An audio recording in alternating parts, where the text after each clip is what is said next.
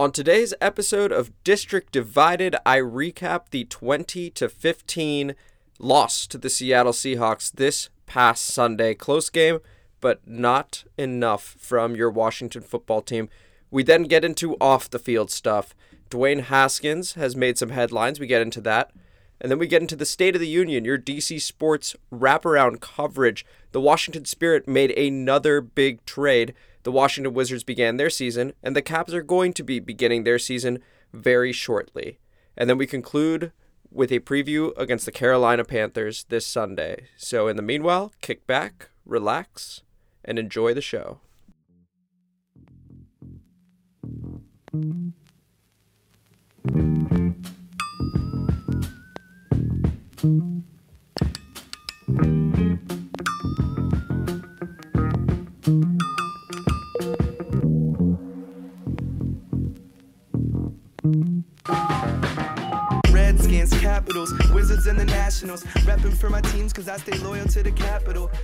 It to is December 24th, Christmas Eve 2020, and your Washington football team has a chance to win the division this Sunday. With a win over Ron Rivera's old team, the Carolina Panthers, and a Giants loss to the Baltimore Ravens, your Washington football team would be NFC East division champions for 2020. And this scenario was created in larger thanks last week to the Arizona Cardinals and Cleveland Browns beating the Philadelphia Eagles and New York Giants, respectively. We did ourselves no favors by losing, in retrospect, a very winnable game against the Seattle Seahawks by a score of 20 to 15. Let's go over what went wrong, and there were three things that did. Number one, we could not stop the run. The Seattle Seahawks ran the ball 26 times for 181 yards, averaging a whopping 7 yards a carry. Even taking away Russell Wilson's 6 carries for 52 yards, that is still an average of 6.5 yards a carry. Seattle's longest run of the season came from Russell Wilson on a 38 yard scramble, only to be broken later by Carlos Hyde's 50 yard touchdown run. You are not going to win games if you cannot stop the run. Number two, because the run was established, we hardly got to Russell Wilson. In fact, we basically never got to him. Zero sacks on the day. We have an amazing defensive line. Zero sacks. And we said last week to turn him over twice and sack him five times. That's how the Buffalo Bills, New York Giants, LA Rams, that's how they beat Russell Wilson and the Seattle Seahawks. Only one interception thrown by Russell Wilson and zero sacks. And number three, Dwayne Haskins was not good enough. It was his best game of the season, though. 38 of 55 for 295 yards, a touchdown, two interceptions, a QBR of 57.6, a season high. That being said, he got an opportunity to play a historically bad pass defense, and we only had three points through three quarters. The three points came on a two minute drill, which defenses always play as bend, don't break. They want to give you three points. And so we got the three points. The defense won that. And yes, you can complain about the defense not stopping the run. Yes, you can complain about Dustin Hopkins missing that extra point. We could have been driving for a field goal instead of a touchdown late in the game. And yes, you can even complain about some drops. Those were unfair to Dwayne Haskins.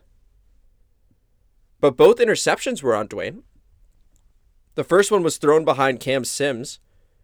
Why were there two receivers in the area? Honestly, not sure. Seems like it was a broken play. Seems like you got to ask Scott Turner that. But why throw that ball?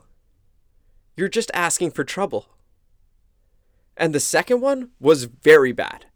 The first one, some people thought, okay, maybe that wasn't on Dwayne. I feel it was. The second one, everyone knows was on Dwayne. He underthrew Cam Sims, and DJ Reed got an easy one off of him. Now, he showed flashes in the fourth quarter. Again, those last two drives, well, two out of the three drives, led to 12 points. But it was too little too late. Once again, we lost the game 20 to 15 to the Seattle Seahawks. And speaking of too little too late, the writing is on the wall for Dwayne Haskins. After the loss, his girlfriend posted pictures of them with strippers and maskless. What a fucking idiot. The reason he has not been cut is because we don't know if Alex Smith is healthy or not, and we face a must win game against the Carolina Panthers. Once again, if we beat Carolina and the Giants lose to the Ravens, we are NFC East champions, and that would be one hell of a feather in the cap of Ron Rivera. So he understands what's at stake here. But Dwayne Haskins, the writing is on the wall, man.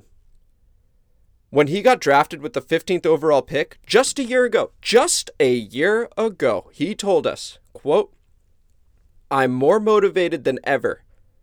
There's a bigger chip on my shoulder. The league done messed up.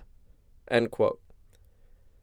Here's what that motivation has translated to 12 touchdowns, 12 interceptions, a career passer rating of 76.9, and a passer rating this season of 77.7. Last year it was around 76.1. So if we give him about 40 more years, he'll get to the hundreds. That'll be great. Alex Smith, who nearly had his leg amputated and was told to never think about playing football again at age 36, has come back into the fold, has become the starting quarterback, has a passer rating of 79 this season. It's not great, but it's better than Dwayne. Everyone can now see that Cam Newton's arm looks shot. In New England, he started off hot and something happened. His arm, I don't know what it is. Something's clearly off. He has a passer rating this year of 79.6. The Chicago Bears cannot seem to figure out their quarterback situation. They're getting a bit of life from Mitch Trubisky. Mitch Trubisky. Can't even stand saying his name. Passer rating of 94.8 this season. Nick Foles has a passer rating of 81. So teams that can't figure their shit out have two quarterbacks with a higher passer rating than Dwayne Haskins. And Alex Smith, but Dwayne was the one that was drafted last year. Inexcusable when the league done messed up, right? Here are some other quarterbacks with a higher passer rating than Dwayne's career high 77.7 this season. Number one, Daniel Jones, 78.2. Number two, Nick Mullens, 84.1. Number three, Joe Burrow, 89.8. Number four, Tua Tagovailoa, 92.5. Number five, Gardner Minshew, 95.9. Number six, Justin Herbert, 96.3. That, ladies and gentlemen, is three first round picks this year, an undrafted quarterback, a six round pick in the same draft as Dwayne Haskins, and the first round pick that the Giants took over him that caused him to tell the world, well, the league done messed up. Last season, in his first ever win, he took a selfie during a game. He should have been on the field to kneel in his very first win in victory formation as he's starting QB against the Detroit Lions. This year, he bragged about going over 300 yards against the Baltimore Ravens. You want to know the score of the game? 31 17. We did not win. He violated COVID protocol before this instance of violation on a team where the coach had cancer? Are you kidding me? This guy is all about himself. And he's feeling himself when he is barely hitting the below expectation mark. He's feeling himself when he's getting D's. That's it. I've never seen anything like this. And there's also the fact that he hasn't shown a lot in his time here when he has been playing. Last season, he had two great games to end the season against the Giants and Eagles, but then got off to a really sluggish start this season, missing checkdowns, and frankly, throws he was hitting last year. He showed immediate regression. And you contrast that with Justin Herbert and Joe Burrow. They are showing immediately what they're all about. You just know they're going to be very, very good. Look at the starting quarterbacks we all trust in this league. Patrick Mahomes, say we all trust him. Aaron Rodgers, this year's MVP, it's going to happen. Sure you trust him. Russell Wilson, the guy we played this Sunday, this past Sunday. They all started their careers pretty quickly. Haskins has not. Your hope is that he is in a Ryan Tannehill situation. Tannehill did not do that well in Miami.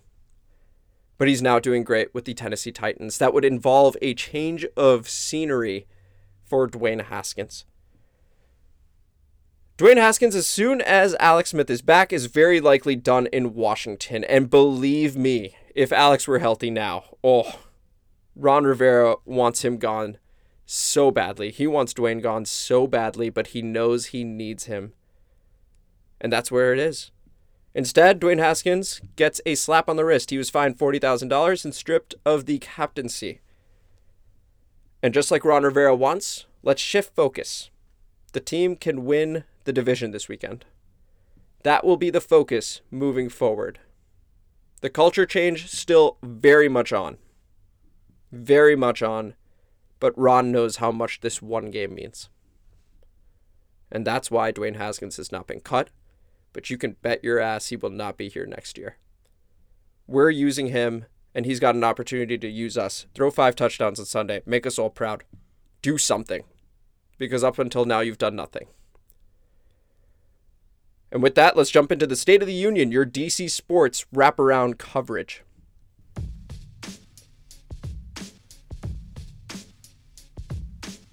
Man, there is a lot to go over in this State of the Union. Let's begin with the football team. Chase Young and Brandon Scherff were voted to the Pro Bowl.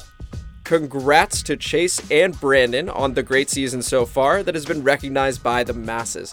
Now, there are some snubs I can think of that include Montez Sweat, Tress Way, and Terry McLaurin, who have all been immense for the team this season. And free agent acquisition, we picked up linebacker Mychal Kendricks off of Seattle's practice squad. Once again, we were missing Cole Holcomb and Kevin Pierre Louis last week, and Shaun Dion Hamilton went to IR, so lots of shifting pieces at the linebacker position. Now let's go to the hardwood. The Washington Wizards began their season yesterday in Philadelphia, and they lost 107 to 113 to the Philadelphia 76ers. But there were lots of positives to draw from the game. One, the defense at times was tenacious and looked much better than years past. And a lot of that could be thanks to Russell Westbrook a triple double after just three quarters in his Wizards debut. He finished with 21 points, 11 rebounds, and 15 assists. He did have a couple defensive miscues yesterday, but overall, his energy and his leadership, it's there. The energy is infectious, and that energy infected Deni Avdija, who looks like he's going to be a very very good NBA player. Now, he had a modest stat line seven points, four rebounds, and an assist. He hit both his threes, so he went two for two from the field, and he went one for two from the free throw line, but he plays at a very pass, fast pace, excuse me, and to me, it seems clear he is going to ball out this year. And most importantly for a rookie, he's fearless. And if you're a plus minus believer, he had the highest one on the team at plus 14. Bradley Beal led all scorers with 31 points, and we know Brad is going to be Brad. He was a beast and our starters were better than Philadelphia's. Philadelphia has a decent starting five, but every starter of ours had a positive plus minus, while every starter of Phillies was negative, proving the point. Our bench, though, got destroyed, and we'll need to see improvement there. But this is a team with work to do. We knew that going into the season. Let's see how we progress. Up next for the Wizards, the Orlando Magic. Back to back, two games against them, Saturday and Sunday at 7 p.m. on both days. And then the Chicago Bulls, two games against them. Tuesday at 7 p.m. and Thursday, New Year's Eve at 5 p.m. If we're going to be a playoff team, I'd expect us to split at the very least, but to actually take three out of the four games here. All these games can be seen on NBC Sports Washington. From pro basketball to college basketball, the Georgetown Hoyas lost both their games this past week, and both by 11 points, so at least they're consistent. An 83 to 94 loss to St. John's. Senior guard Jahvon Blair led the Hoyas in scoring with 25 points and added 5 boards and 6 assists in this one. And then a 67 to 78 loss to Seton Hall, and there were only 19 first half points in this one for Georgetown versus 33 for Seton Hall. Never a good sign for the rest of the game. If you're only going to score 19 first half points, it resulted in a loss. Sophomore center Qudus Wahab had a double double in this one with 16 points and 13 rebounds in 31 minutes and led us in scoring here. There are no games for the Hoyas this week. They're back in action on January 2nd against Marquette, but for next season, they got some huge news. Five star guard Aminu Mohammed signed with the Hoyas. Not signed, committed, excuse me. Big difference there. Committed to the Hoyas. He gives Georgetown the number six recruiting class as of right now for next season. And then Maryland. Maryland basketball. 84 71 win over LaSalle. Junior guard Eric Ayala led the Terps in scoring with 23 points. But it's sophomore forward Donta Scott who had the main highlight on a spectacular putback in this game, which ended up being number one on SportsCenter top 10. Definitely check it out if you haven't seen it. He got up there. It was great to see. Up next for your Terps tomorrow, a Christmas Day battle with Purdue at 2:30 p.m. and then Monday at number 9 Wisconsin at 7 p.m. Both those games can be seen on FS1. Let's talk about hockey. The schedule is finally out. It's a 56 game schedule, beginning with a game against the Buffalo Sabres for your Washington Capitals on January 14th. The game will be taking place in Buffalo, and there is also a temporarily realigned division structure for the season. The Caps are in a division with the Boston Bruins, the Buffalo Sabres, the New Jersey Devils, New York Rangers, New York Islanders, Philadelphia Flyers, and Pittsburgh Penguins, the oh so lovable Pittsburgh Penguins. All games will be played only against these opponents during the regular season, which begins January 13th. For us, it begins January 14th and ends on May 8th. We will play each team in our division eight times, and that's how you're going to get your 56 game schedule there. This season will be head coach Peter Laviolette's first and potentially Alex Ovechkin's last with the team as he enters the final year of a 13 year deal he signed way back in 2008. Ovechkin wants to stay, and I'd be shocked if we didn't have him here until the end of his career, but it is a storyline worth keeping tabs on. We also made a signing, bringing in forward Conor Sheary to a one year, $735,000 deal. Sheary scored 10 goals and had 13 assists in 63 games for the Buffalo Sabres and Pittsburgh Penguins last season. He started the season with the Sabres before being traded to the Penguins. On to soccer. DC United. Danita Johnson is our new president of business operations, and it is a big deal because she has become the first black male or female to hold such a position in the MLS and the third ever woman to hold such a position in the MLS. Congratulations, Danita Johnson, and welcome, Danita, to DC. She comes from the LA Sparks, where she was president and chief operating officer, and also has experience, previous experience, with the LA Clippers. As for on the field moves, we claim forward Adrien Perez in the MLS re entry draft. He played with LAFC last season and can play anywhere across the front line, so he's versatile. Clear we want to increase our attacking options here. And we have a few more days to make an offer and see if he accepts. Now, if you're confused, what is a re entry draft? It's MLS's version of free agency, essentially. So there's an order to it, and you can make claims. So we claim Adrien Perez and we also re signed backup goalkeeper Chris Seitz to a one year deal. From men's soccer to women's soccer, the Washington Spirit continue to make big moves. But first, we have to start with the rough news. Six players were waived defender Brooke Hendrix, midfielder Jaye Boissiere, forwards Jenna Hellstrom, Meg McCool, Jesse Scarpa, and Crystal Thomas. And that very last name, Crystal Thomas, will probably hit Spirit fans the hardest two different stints with the team and was beginning to play a lot more and had some positive impacts and goals for the team. Thank you all for your time and contribution with the Washington Spirit, and we wish you the best of luck and maybe even get you back here at some point. On the acquisition front, though, the Spirit made another statement. We traded away midfielder Maggie Dougherty Howard, a 2021 first round pick, a contingent first round pick, either 2022 or 2023, depending on what happens, and allocation money to the Orlando Pride. What did we trade all that for? U.S. Women's National Team center back Emily Sonnett. Center back, what is that? Center back Emily Sonnett. This is the second U.S. Women's National Team player that we have brought in the offseason, with the 27 year old Sonnett joining Kelly O'Hara as a new Spirit player this offseason. First, on Maggie Dougherty Howard. She is from Florida, and according to head coach Richie Burke, she held interest in moving closer to home. So this satisfies her requirement and makes sense because it allowed us to bring in Sonnett. But she will obviously be missed. She made 68 appearances for the club and is a solid defensive midfielder. Thank you for your time with the Spirit, Maggie. On to Emily Sonnett. As mentioned, she was on the World Cup winning U.S. women's national team in 2019. She is best known for her time with the Portland Thorns from 2016 to 2019, where she won the title in 2017. Most recently, she played in Sweden on loan to Kopparberg Göteborg FC, and she is a huge addition to the Washington Spirit, and that should be clear given the amount we gave up to bring her to DC. Welcome to DC, Emily Sonnett. And finally, your Washington Nationals. They signed pitchers Javi Guerra and Jefry Rodriguez to minor league deals. And the bigger news here is Howie Kendrick retiring after a 15 year career, but what he did for this town. Unforgettable. Howie Kendrick will be a name that forever lives in DC sports history and folklore. In 2019, he hit a grand slam, which included the go ahead run in Game 5 in the NLDS on the road against the LA Dodgers to win us that series.